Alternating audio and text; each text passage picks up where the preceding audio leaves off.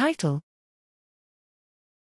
Neural representations of non native speech reflect proficiency and interference from native language knowledge. Abstract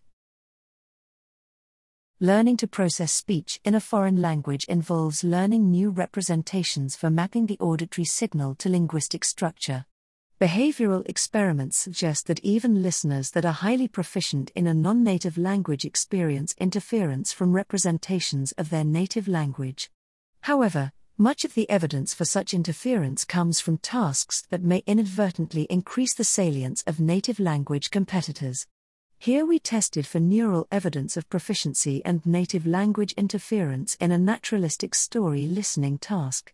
We studied electroencephalography responses of native Dutch listeners to an English short story, spoken by a native speaker of either American English or Dutch. We modeled brain responses with multivariate temporal response functions, using acoustic and language models. We found evidence for activation of Dutch language statistics when listening to English, but only when it was spoken with a Dutch accent.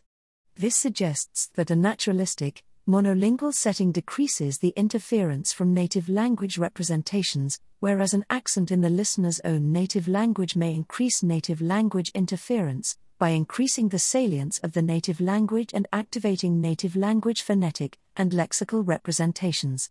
Brain responses suggest that words from the native language compete with the foreign language in a single word recognition system, rather than being activated in a parallel lexicon.